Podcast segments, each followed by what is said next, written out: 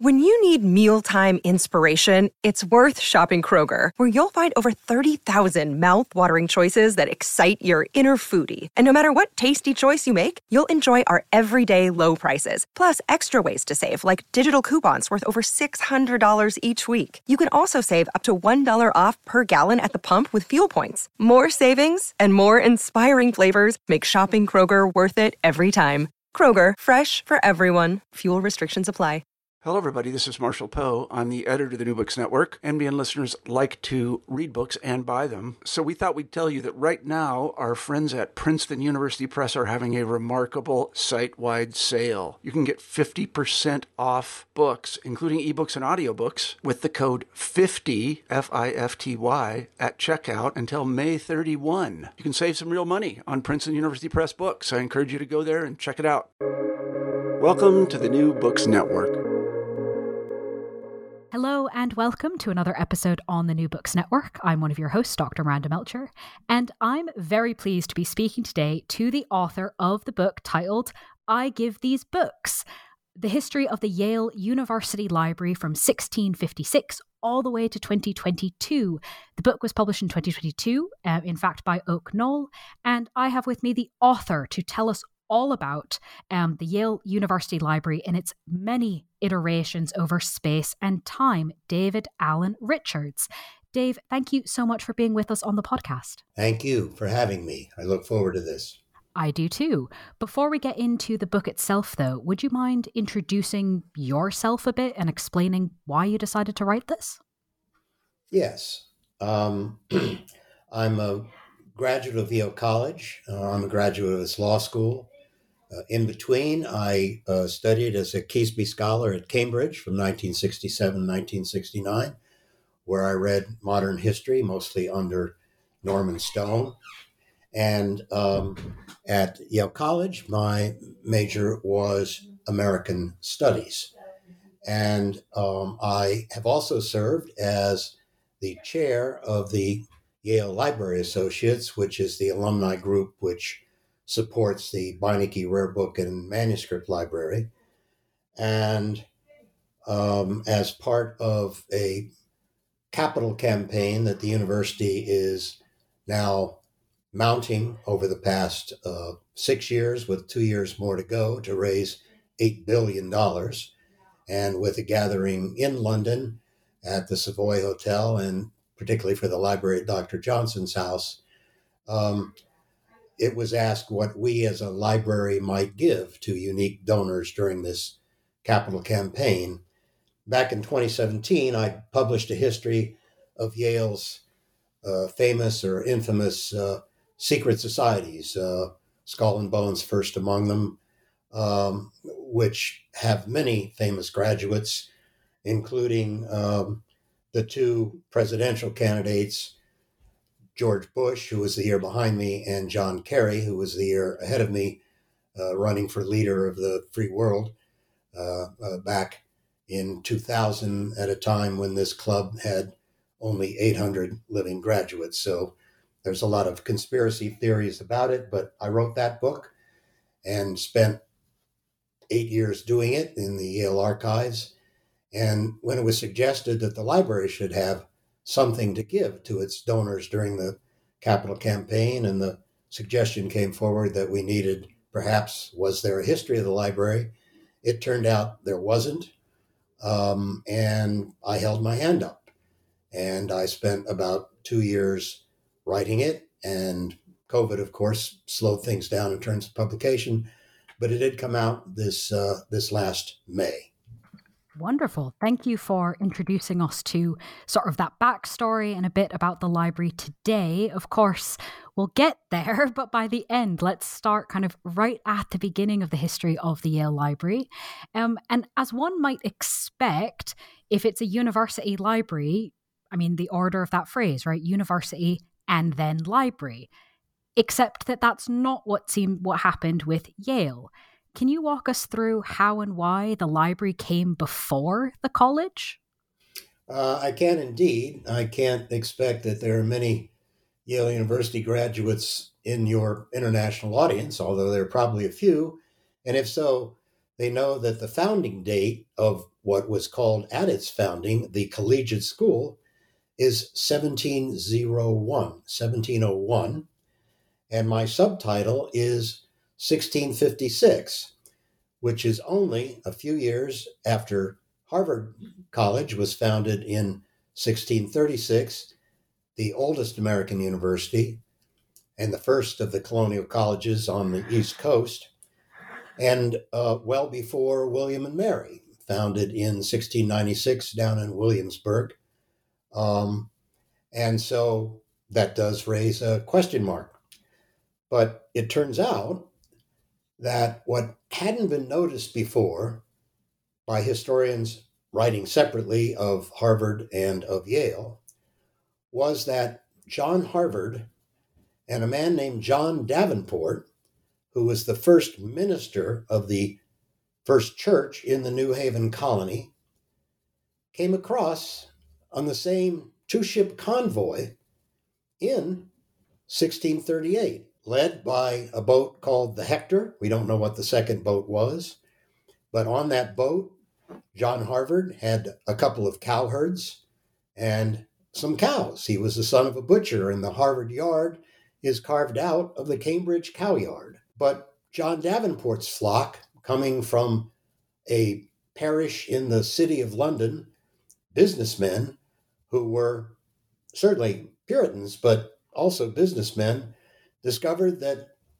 the group that had come to Boston had sort of sucked up all the various ports in Massachusetts. And so Harvard and, uh, I'm sorry, uh, John Davenport and the head of the rest of the parishioners, a man named Theophilus Eaton, who became the first governor of the New Haven colony, sailed south up the Long Island Sound, did a deal with the Quinnipiac Indians, and founded New Haven. Just a few years later, Theophilus's younger brother, Samuel Eaton, was summoned back to England to work for the Protectorate, a Puritan operation, as you may all remember. And so, in leaving, having brought his own precious books, he left his books to his brother Theophilus in trust for the founding of a college in New Haven. We know this because of Theophilus's will. Samuel never came back from working for Cromwell, and that will was proven in 1656. But Samuel went back to England in 1640, just two years after Harvard was founded. And if that was his point, leaving books for a future college in New Haven, he probably gave those books for that future college in 1640, just two years after Harvard College was founded. And so, while Yale did not have a college for another 70 years, the library, the gift of the library, the notion of the library as the foundation stone of a future college in the colony of Connecticut was laid down, as it were, in 1656, hence my date. Absolutely fascinating as a start. Thank you for taking us through that. What books then were in this initial library? Um, one may not have thought them to be valuable, although one of the professors at Yale Divinity School, writing about the history of the Divinity School at Yale, noticed that they were more valuable than cordwood, that these had been purchased over time. And John Davenport had three volumes of Calvin published in Geneva a hundred years before he boarded the boat to come to America.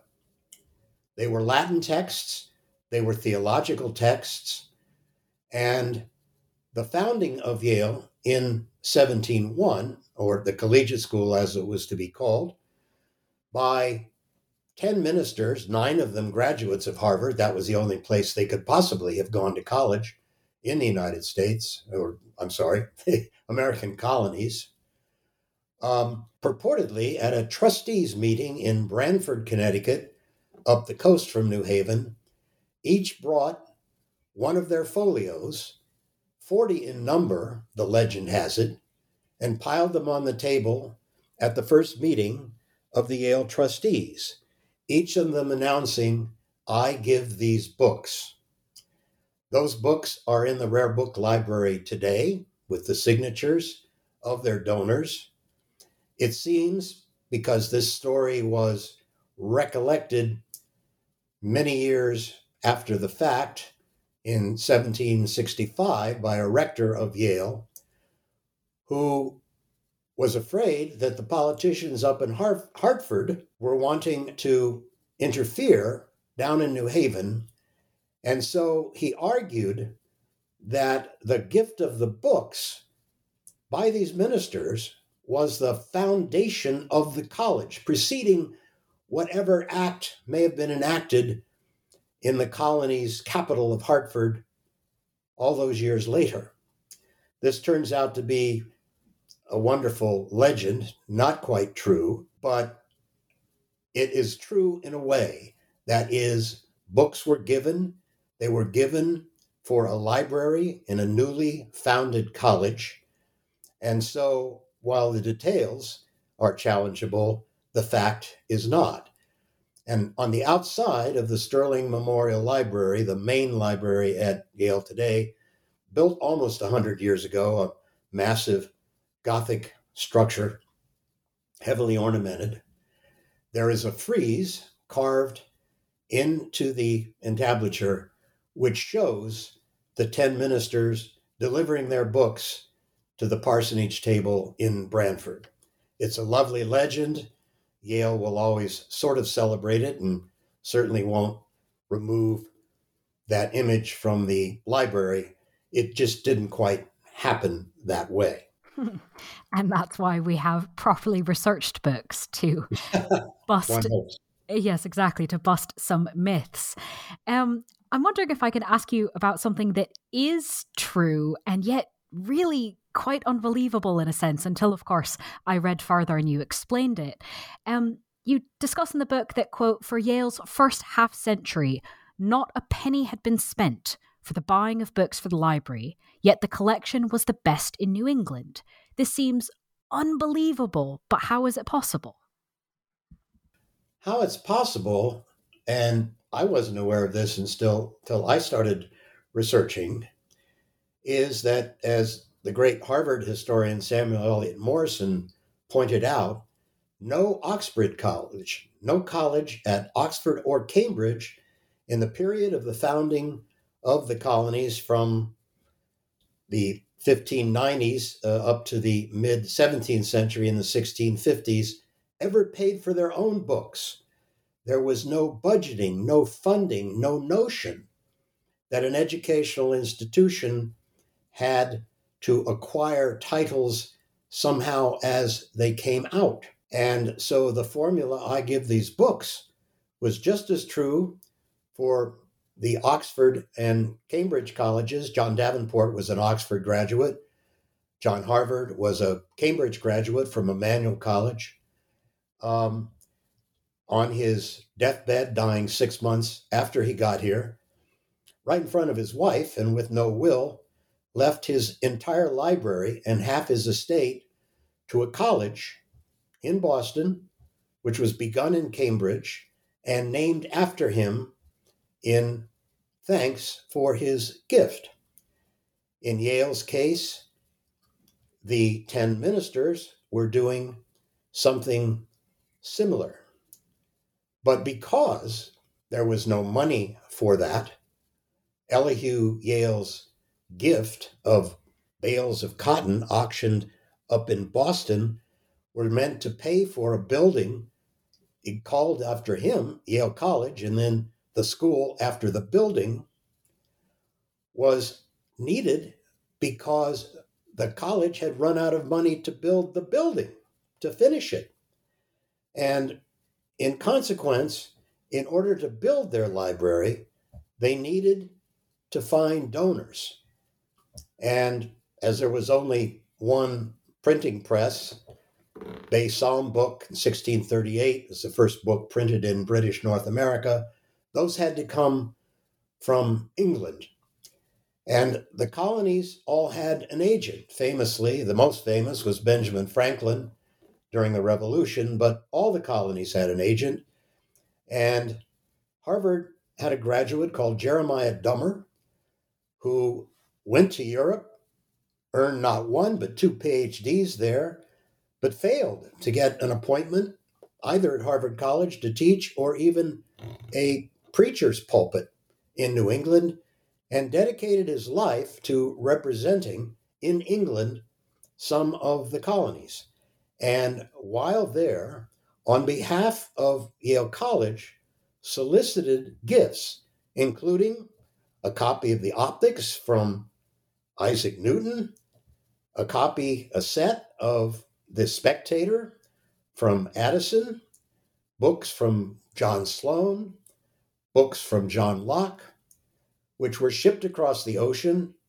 It's thought that probably a fifth of them perished in the water, but eventually were gathered together, and that became the nucleus of the Yale Library, adding to the books that John Davenport and Samuel Eaton had brought, as well as the ministers who came later with their own libraries. And thus the seemingly inexplicable has been revealed. So thank you for taking us through that. Um, as with I imagine Yale's not the only university, um, but it is, I admit, where I went to do my undergraduate study.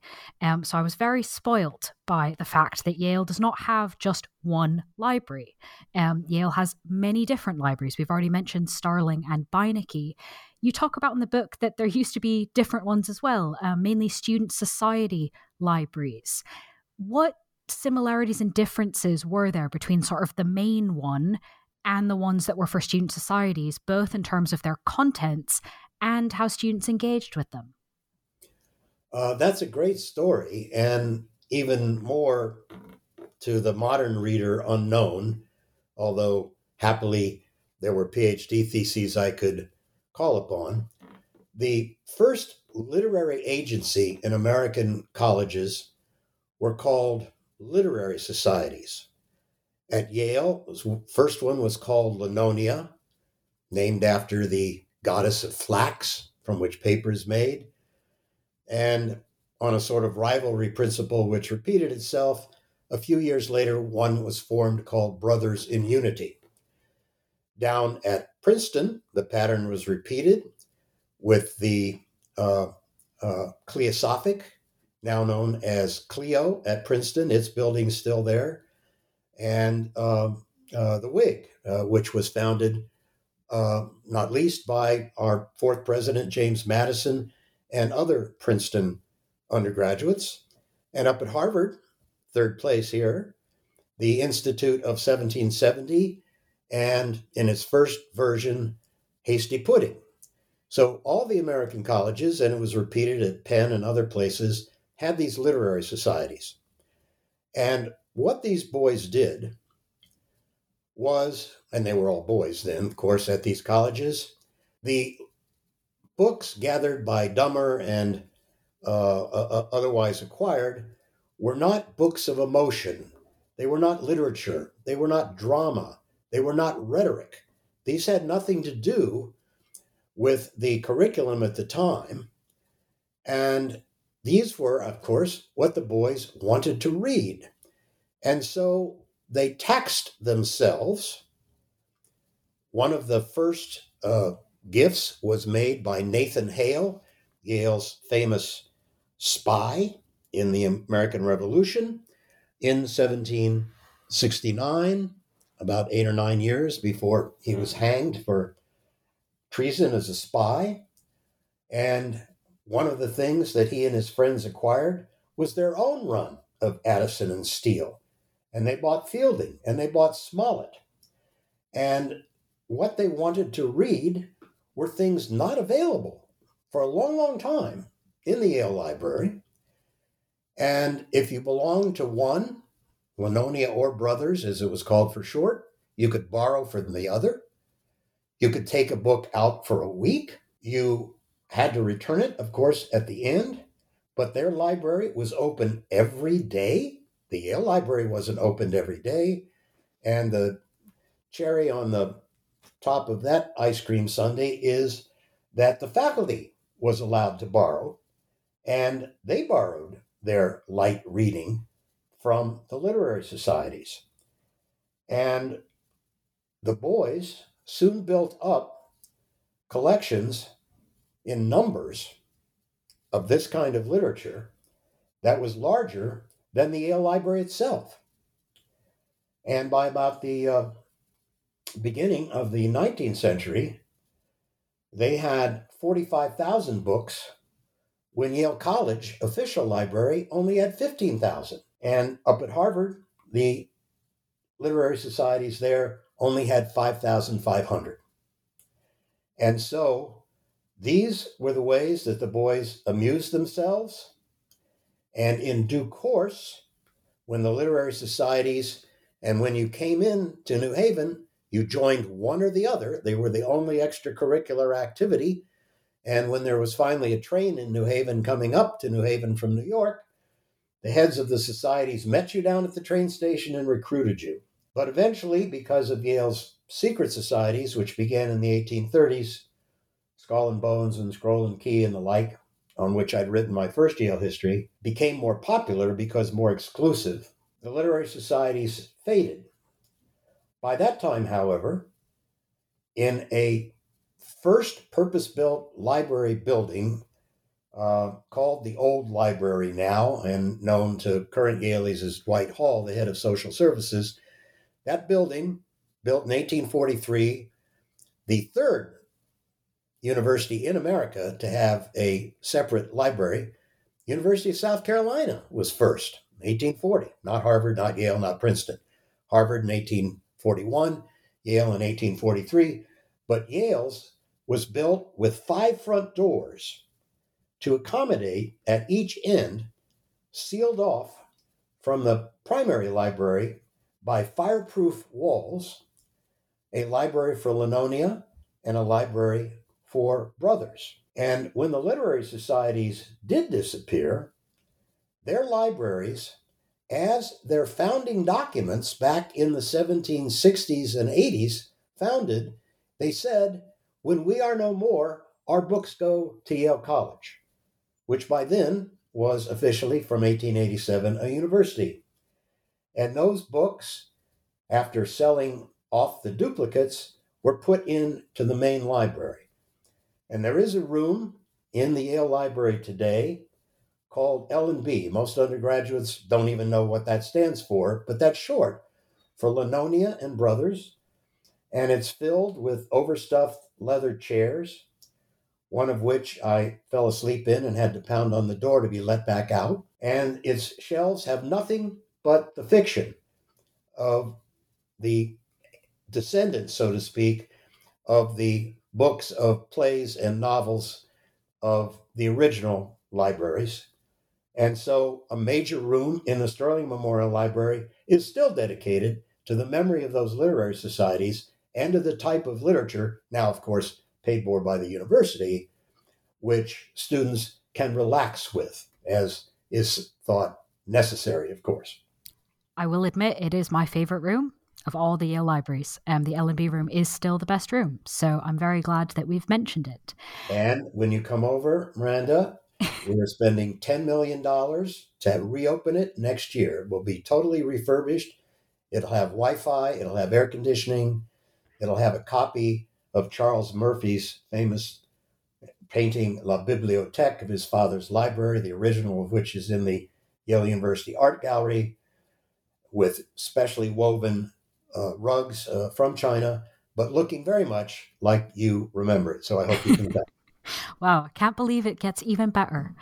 Um, now, I, being a massive ni- library nerd, um, found the next section I'm going to ask you about fascinating. But of course, it does fall into the stereotypical trap of libraries having reputations of being very strict and very stern. And of course, sometimes they are. And in your previous answer, you sort of hinted at this fact that the library didn't used to always be open and there were rules about obviously borrowing and returning and things like that. what were some of the regulations that were implemented and enforced by the library throughout the 18th and 19th centuries? A good question and an interesting comparison because it all revolves around what libraries thought of students and what library services should be to students. One anecdote I tell from the memoirs of a member of the class of 1831 is how he tells he wandered into the Yale Library and the librarian challenged him and said, What are you doing here, young man? And his response was, To look at the books. And the librarian said, This is no place for a student. And it's really quite remarkable, but if your auditors will think back, we talk about keepers, book keepers, rare book keepers. The initial metaphor was for the library was for preservation and storage. That changed not until the rise of the PhD in America did the metaphor for the library come to be factory for the manufacture of scholarship based on widely learned printed books and, even more important, manuscript sources which could be used by scholars.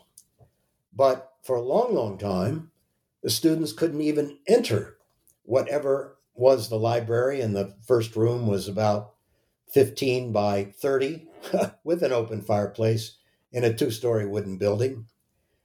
And by 1740, sophomores, juniors, and seniors, the last three years of the American four year course, were given access to the library, something that didn't happen up until Harvard, up at Harvard until 1765. Um, and uh, in consequence, it took quite a while for library services for the main library, which was seen as something the faculty could use, but the students didn't really need it in a recitation system, uh, to become a place where now, if you attend Yale College, you are, the first week you are at school of your four years, assigned a personal librarian whom you may repair to when you are working on a project or want to work on a project and find out what those resources are. In other words, the prototypical uh, bookkeeper uh, as a librarian, and this isn't just at Yale, of course, and I just use Yale as the example, becomes a situation in which you are now guided to the resources within the library. Um, in all the libraries, there are 15 different buildings in which there are collections, uh, which may be of use to you. And so the notion of the librarian as a service provider, as opposed to a curmudgeonly uh, preserver and defender of books that no student was prepared to remove from the shelves. And when Sterling Memorial Library was opened in 1932, and they brought the books over from what is still the old library, although now not a library anymore. Some of those books were still trailing the chains that had bound them to the lecterns in the library. Um, and of course, now we've moved to something completely different with digital, which we can talk about later, um, and the number of books available to Yale undergraduates under a borrowing system, which I can talk about, is now 90 million. Not all at Yale, but spread across 18 universities across the country, which will ship a book back if you need it. And even if it is on the shelf of the home library, free and you can keep it for a month and then it'll go back to Stanford or the University of Chicago or Harvard or wherever it came from. So even with digital riches, a library the size of a suitcase, uh, which we have actually with a computer and which was predicted back in 1871, one of the epigraphs in my book, you still can get hard copies of almost anything that is in any library, and no American library other than the Library of Congress has ever been a library of record. It cannot be, doesn't aspire to be. Um, but there is not a title, if it is in any major American university, if you are at Yale or any of those universities, that you cannot have within a week on your desk. And this, dear listeners, is why I was very spoilt as an undergraduate um, and have been mourning the loss ever since. Um, that obviously showcases just how much uh, the contents of the library today are hugely, wonderfully available for kind of any possible research or whatever need you might have. Um, but you talk about in the book that this has not always been the case, right? Similarly, with the idea of rules and regulations not being designed for student use initially, as they now are, um, you mention in the book that this was especially an issue in the 18th century and the early 19th, that the contents, the types of books that were actually in the library weren't doing what they're doing now in terms of matching the needs and the interests of the college. Um, why were they so mismatched? How, when, and why did they improve? In the first instance, in the early 19th century and all through the 18th, the method of teaching was recitation. There was a student bookstore where you not only brought your what the English would call tuck, um, uh, your little snacks, but also these uh, texts. Yale University professors started writing basic texts, algebra, biology, chemistry, um, but it wasn't still a situation where you were expected to do independent research. Your marks were based on how well you recited back exactly what the tutor had set down for you to do.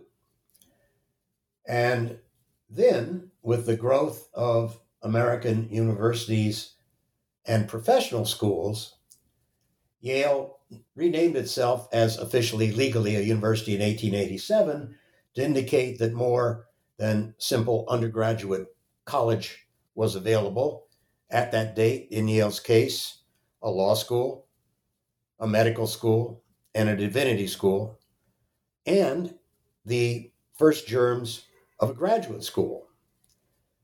And of course, if you're going to do original research for a PhD, you need to have something more than what other people have already published and printed. You need original material. You need, if a scientist, laboratories as well. Um, but you do need much more than what the undergraduates had, had been getting. And so Yale started giving out PhDs. And by the 1890s, 23, uh, uh, 90% of all American PhDs had been given out by Yale University. That reversed itself uh, or corrected itself in terms of demographics and size as other universities began churning out PhDs and following the same path toward gathering manuscript materials, uh, creating art museums. Yale's was the first in the country, creating natural history museums. The Peabody at Yale, you may remember, um, uh, and analogs up at Harvard. Um, and uh, and then meanwhile, uh, first at Harvard and then increasingly at Yale, the undergraduates began to be able to study something different, um, not the same course, uh, cohort like all the way through the four years, but with electives, which led you to a major. And again, if you were going to have electives and specialized reading for less than the entire student body, the library also had to expand. Yale, it turns out, was the first library university uh, college library in the country to send professors abroad in 1805 and again in 1822. A third professor was sent after that and actually died on the way over. Ocean voyages were perilous, but they'd send them off And uh, the second uh, individual uh, had about $10,000 and brought back 6,000 volumes after spending eight months scouring Europe and buying up secondhand books, which were needed to make for a first class library. Other institutions, of course, followed in due course. Um, and in doing so, also not only got much of what had come to Yale in the 1800s, the classical authors, but now German, French, Scandinavian, uh, Russian, and, and other uh, special uh, collections. And we get something much closer to uh, the university library uh, treasures that uh, and, and and depth and and and scope that we that we have today. And the first list of books that the librarian ever made up at Yale didn't come until about 1843. You could no longer hope that somebody would donate something or solicit something that you needed. You had to be proactive. Uh, by the 1850s, the librarian was asking for government documents to be distributed from the agencies uh, that were growing down in Washington. That, of course, got a lot bigger after the Civil War and the centralization of the American government and the proliferation of cabinet offices, which in agriculture and other areas began producing their own documents, which were also needed in a university library. So the number of books uh, began to grow substantially uh, with the trips to Europe and the founding of the first library endowment fund in the United States, funded by the alumni. In due course, the first rare book uh, library alumni support group, buying rare books uh, for the special collections, which were then moved from Sterling into the Beinecke in 1963. And then the Beinecke has been assembling, buying, or like my Kipling collection, the largest in the world anywhere, donated by alumni or by other donors um, to what, when it was built, the Beinecke in 1963, physically uh, the largest uh, rare book uh, library uh, uh, so dedicated uh, in the world. The Harry Ransom Center down at the University of Texas, named after a Yale PhD who went down there in the 20s and charmed a lot of money out of the Texas state legislature with their oil revenues, built a great collection down there and has now a newer and larger building. But remarkably, you will remember um, uh, Miranda in the Beinecke. Its most remarkable architectural feature is the glass book stack in the center, rising eight stories. Of which stories are told. right. And the uh, Harry Ransom Center, um, uh, uh I'm sorry, the, the British Library now has a glass book stack. That's copied after the Beinecke. The Lyndon Baines Johnson Library has a glass stack filled with the red boxes of his presidential papers. So that in itself has become an icon. And the new Performing Arts Center down at the World Trade Center at the tip of Manhattan, which opened up six weeks ago, is a glowing glass box, which looks remarkably like the Beinecke. So both architecturally as well as with its extraordinary collections, about which we can talk if we have time, mm-hmm. it became separate from the main Gothic 1932 building, about to have its 100th anniversary in the next few years, um, with its own special place on the campus. And for example, what happens now is that there is an underground tunnel between the Beinecke and Sterling and there is a dedicated space in the tower, which was built in Sterling in the northwest corner to originally display Yale's Gutenberg Bible. And that's now in the Beinecke.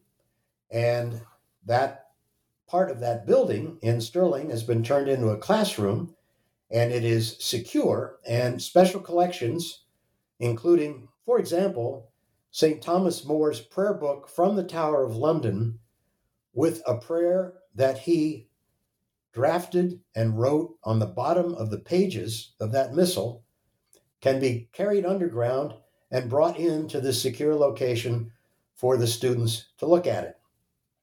Handle the original materials. If you are writing a senior thesis, and almost all Yale College students do, if it is in the humanities, that list of the topics goes to the Beinecke librarians, and they will identify for the student collections which may be of use in researching that paper. And Yale is now into cultural preservation and four months ago introduced a system called um, Lux, L U X, which allows you to put in a search word, for example, Darwin. And then you can find in every Yale special collection, the British Art Center, any prints or portraits of Darwin, Peabody Library, any fossils brought back by Darwin. The Yale Center for British uh, Art, um, uh, with its plate books. Um, and so the notion is to spread the knowledge of what had been many separate card catalogs so that you can work all the way across all of the Yale collections and find everything all across the university that is useful for your project. The other challenge there, of course, is digital. Yale is now getting, the Beinecke is now getting digital archives of authors, which include, of course, 1960s floppy disks all the way up to current digital files. And the question becomes how do you read that old material? So, about 10 years ago, Yale hired someone from New Zealand who spent a lot of years buying old digital equipment on eBay. And Yale hopes to have up next year a system which allows you to put the floppy disk in at one end and come out through all its iterations in a modern computer on the other. In other words, saving what can no longer be read in some instances. The United States Census uh, reels from 1960 can no longer be read by our Department of Commerce because there are no longer uh, videotape uh, uh, machines, recording machines, which allow them to be viewed. So Yale has taken a crack at, at doing that as well. And the Lux system, which Yale introduced, is now being studied by the British Library and lots of other leading institutions, and that is learning, uh, technical learning, which Yale will share so that other collections can be used similarly. Again, out of the Yale Library. Brilliant. Thank you so much for taking us through such recent developments as well. As I said right at the beginning, the book says it goes up to 2022, and it really does. Um, if we think about kind of, I'd love to expand a bit on something you mentioned briefly just now. Um, the that Sterling Memorial, the main library, is coming up on um, being hundred years old, which can sometimes, I remember, take visitors aback because it looks like a Gothic cathedral. and uh, quite often the expectation might be that those are older than a mere hundred years. Um, can you help us understand this? Why is it called Sterling Memorial and why does it look like a cathedral? Uh, I can certainly address both those things. Um, the notion that the library, rather than the chapel, should be the heart of the university, a notion first nationally popularized at a Librarians Congress after the American Civil War in 1865. Uh, first, uh, had its foundation at Yale with the old library, which is in the center of the old campus the northernmost of the original settlers' nine squares. And then, of course, Yale spread uh, north uh, and a bit to the west as its science buildings were added. But the old library in the center of the old campus um, caused that shift. And the chapel on the old campus is now in the corner, and there was no chapel built after the one in the late 19th century. And the name and the gift that made it possible came from a graduate who was at Yale during the Civil War, a man named John William Sterling, the uh, founder of the American uh, law firm Shearman and Sterling, uh, which actually recently merged with, uh, I believe, Allen and Overy within these last couple of months. I don't know what the new name would be. Sterling's name may disappear, but it won't disappear from the Yale campus because Sterling was an extremely successful lawyer. Um, his primary client was uh, William Rockefeller, uh, John D. Rockefeller's uh, brother, but he also uh, took care of what uh, became the leading, the founders and presidents of the leading gas, natural gas company in New York, uh, the leading electric company, what we now know as Consolidated Edison. All these people were his, his pallbearers. And he, meanwhile, took many of these fees and invested in real estate in Westchester County, which is the wealthiest of the New York suburbs uh, north of, uh, of, Manhattan. And um, at his death, the New York Times announced that his in his will he had left fifteen million dollars um, for the creation of an architecturally significant building on the Yale campus uh, and such other buildings as the funds might allow. When that estate was settled three years later, it was $18 million. And in modern terms, it was over 300 million and the largest gift translated that way that Yale has ever received and what was decided to happen and to put it in the center of the expanding campus was to build a memorial library to Sterling.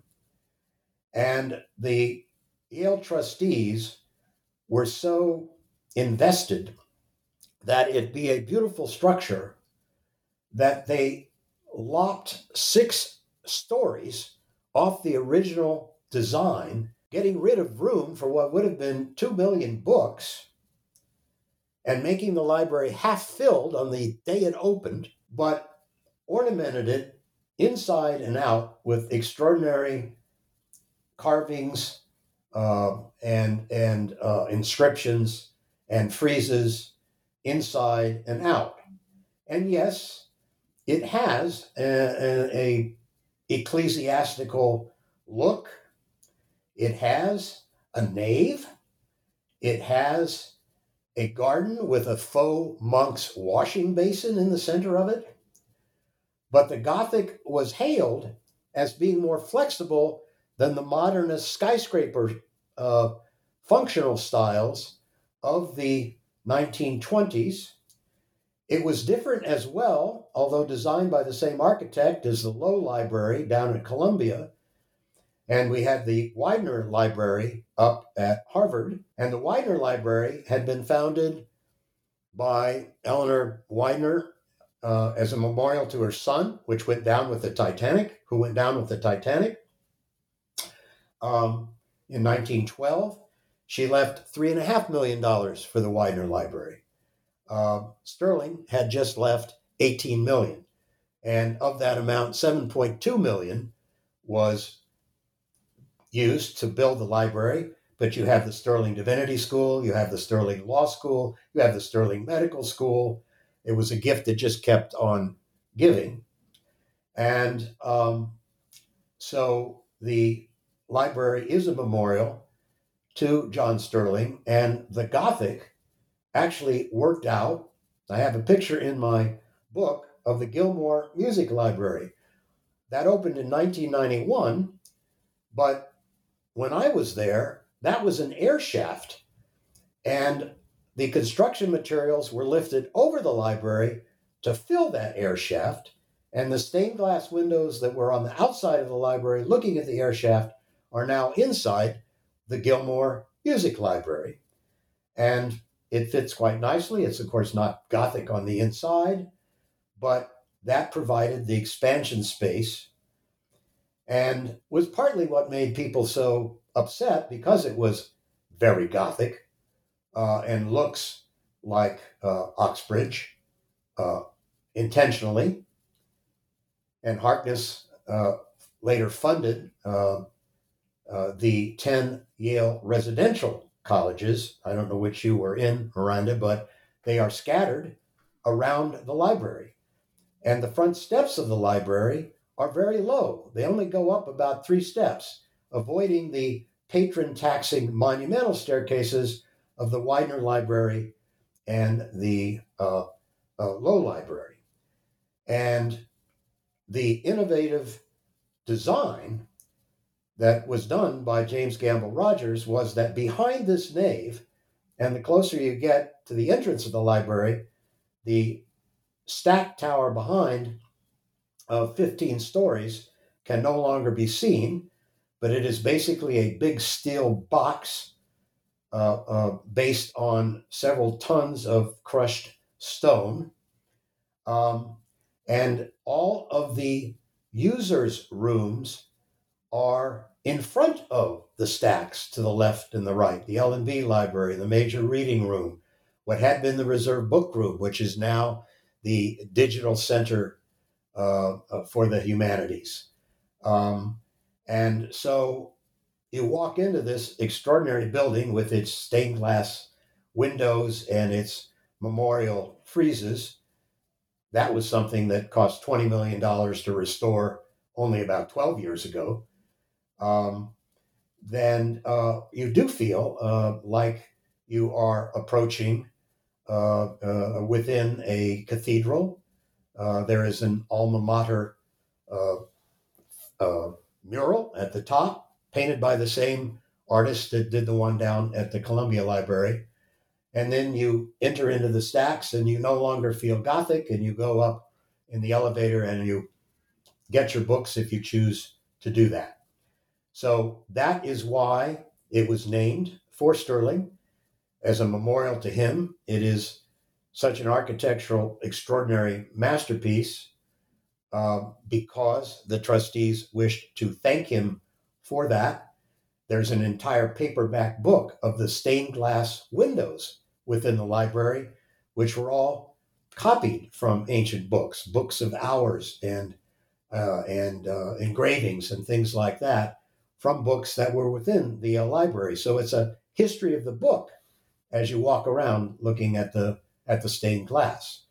But that contrasted, of course, in startling contrast to the very modern marble uh, uh, and granite white box across the street, the Rare Book Library, to which, as I said, it is uh, joined underground. That that's how it got named, that's how it got funded, and that's how it got built. Thank you so much for taking us through that. Um, in that answer, obviously, there's both kind of things that were built a while ago, and you mentioned some more recent efforts as well. Um, and in your previous answer, of course, talked about the massive um, digital expansion of the library and, of course, of the technological capabilities. How then has library spending changed over the last 5, 10, 20, 30 years? Quite dramatically, and I'm sure Yale's not alone with this, although I don't know figures for other libraries. The first fact to set up for the comparison is that Yale has in printed material and ebooks about 16.1 million volumes. Not all in Sterling, of course. We have a library shelving facility in Hamden, uh, uh, a few miles away, which deliveries are made twice a day by van if the book you need is up there. But the contrast is that Yale now has one petabyte of digital data, $16.6 million, million digital files, which means that the Yale Library has more digital material than it has printed books. There's a joke about the American government, the American Republic, which says it's an insurance company with an army.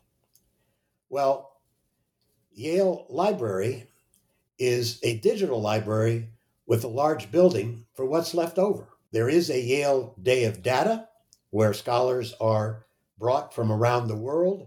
Uh, that's been going ongoing for about uh, 10 years now. Uh, the Reserve Book Reading Room from my day back in 1963 is now a digital humanities library. And to take a silly example, although illustrative of what might be done, you can view all the covers of Vogue magazine for the entire history of Vogue magazine under Condé Nast and watch the skirts go up and down and measure them and see those changes, something that, of course, wouldn't have been possible without a lot of human years flipping through paper copies and without an ability to so precisely measure uh, to several decimal points what the difference was. Now, of course, there are more, many more serious uses, but there is now one very large room in the Sterling Memorial Library, just to the left of the main entrance, just as big as the L&B reading room that we discussed, uh, which is uh, totally uh, devoted to digital research of whatever kinds. In terms of the buying of books, many of the professional schools, the medical school first among them, as far back as 2006, stopped buying paper journals. All the material comes in by digital uh, transmission now. The problem for all American libraries, Yale's not least, but I'll give a Yale example, is that these digital journals, like Elsevier and others, there are about three big ones, will sell you their services, but you have to, like your cable TV, even if you never watch the 37 hockey channels, have to pay for the entire thing. So if you don't have, if you are not Texas A&M, A&M in America standing for agricultural and mechanical, you still have to buy all the journals of those topics, engineering and agriculture, even if you won't choose to use them. And these owners, being capitalists, charge per capita. So when Yale decided to expand its 12 residential colleges to 14 a few years ago, it became clear that the Yale Library was going to be charged because the standard Yale class was going from 1,200 students a year to 1,600 students a year. And the digital providers were now going to charge per head for those other 400 students, even if they never looked at them, looked at the digital resources, which were broader than Yale would have wanted in the first place. And the Yale Library had to go back to the various faculties and say, look here, we can't take this economic hit. You're going to have more students. You're going to have a broader group to teach. They're going to need this material. It's going to cost the library, and we need to resort the budget among the faculties to sort that out, which had to be done.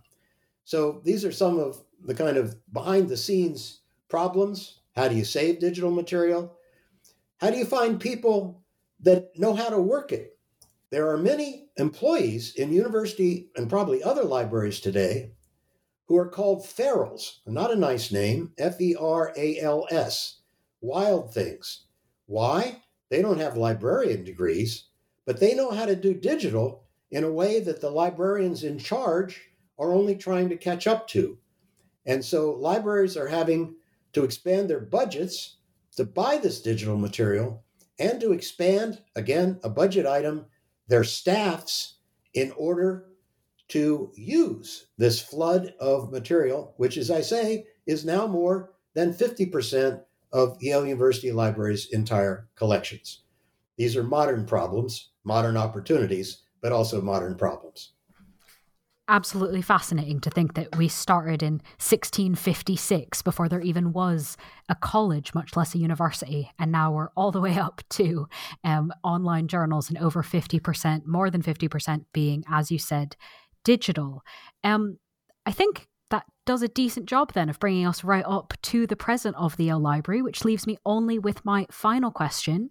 Um, is there anything you might be working on now or next, whether or not it's a book, whether or not it's about the Yale Library that you'd like to preview for us? Ah, um, well, I am doing my book tour at various places uh, in New York and up in New Haven on this new library history. Um, and I don't know if I have the bandwidth for another history, but uh, in my other life, uh, I mentioned the Kipling, I am also am probably the first non-Brit to be the president of the Kipling Society, which a Princeton friend of mine, in introducing my talk at the Grolier Club, said he assumed must be a diversity hire, uh, which the audience laughed at happily. Um, but I uh, uh, have been working on articles about uh, Kipling and Conan Doyle for the Baker Street Irregulars and have an article coming out in the book they'll publish in January. Just submitted something to the Hemingway Review about Kipling's mostly unexamined influence on Hemingway. Um, and I spent part of my light summer vacation up in the University of New Brunswick Library which owns an atlas, 11 pounds on your lap, huge, 100 plates, English table of contents, German maps, which Rudyard Kipling gave Lord Beaverbrook as a house gift in 1912 and annotated the maps in the margin with poetry, scraps of his poetry, some of it repurposed, such that I discovered on the map of Ireland he uses one of the poems from Puck of Pook's Hill talking about the Picts, P I C T S, as silent and dangerous rebels to the Romans, but which he appends here to the map of Ireland, where he is seeing the Fenians and the upris- up, up unrest uh, there. So that piece will be uh, uh, it's mounted on the Kipling website now, as a matter of fact, but uh, that piece will be coming out. So I find small, interesting things that I can do 10 pages on and uh, uh keeps me off the streets. And actively engaged. So thank you for sharing us that overview, I suppose, of your other work. And while you're off doing it, of course, um, listeners can read the book we've been discussing titled I Give These Books The History of the Yale University Library, 1656 to 2022, published by Oak Knoll in 2022. Dave, thank you so much for being with us on the podcast. Thank you so much for having me and giving me the opportunity to tell some stories that make me smile.